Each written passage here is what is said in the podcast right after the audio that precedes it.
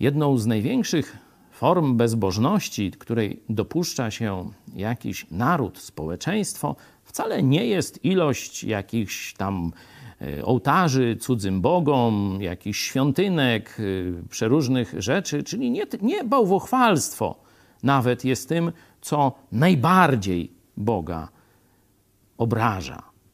Budzi największy Boży gniew i prowadzi do, można powiedzieć, jakiegoś rozpadu, zniszczenia, wymazania niekiedy z historii danego narodu. Oczywiście bałwochwalstwo prowadzi do tego, co mówię, ale to jeszcze nie jest apogeum bezbożności narodu.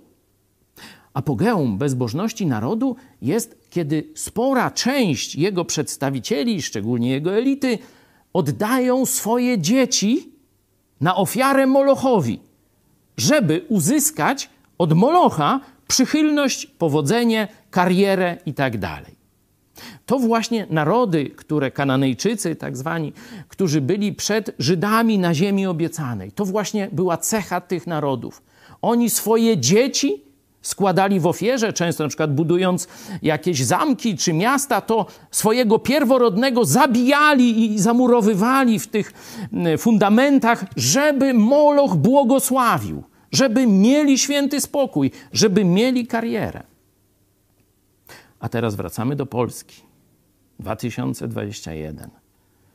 I tu coraz słyszę historię, gdzie katolicy rodzice wiedzieli, że ksiądz gwałci im dziecko, ale dla świętego spokoju, dla kariery, dla tego, żeby sąsiedzi krzywo na nich nie patrzyli, nie tylko nie zajęli się wymierzeniem sprawiedliwości, doniesieniem do organów czy jak tam, ale jeszcze wysyłali to dziecko, żeby dalej było gwałcone przez księdza czy biskupa. Czy to nie jest analogia? Czy Bóg nie zajmie się takim narodem niebawem?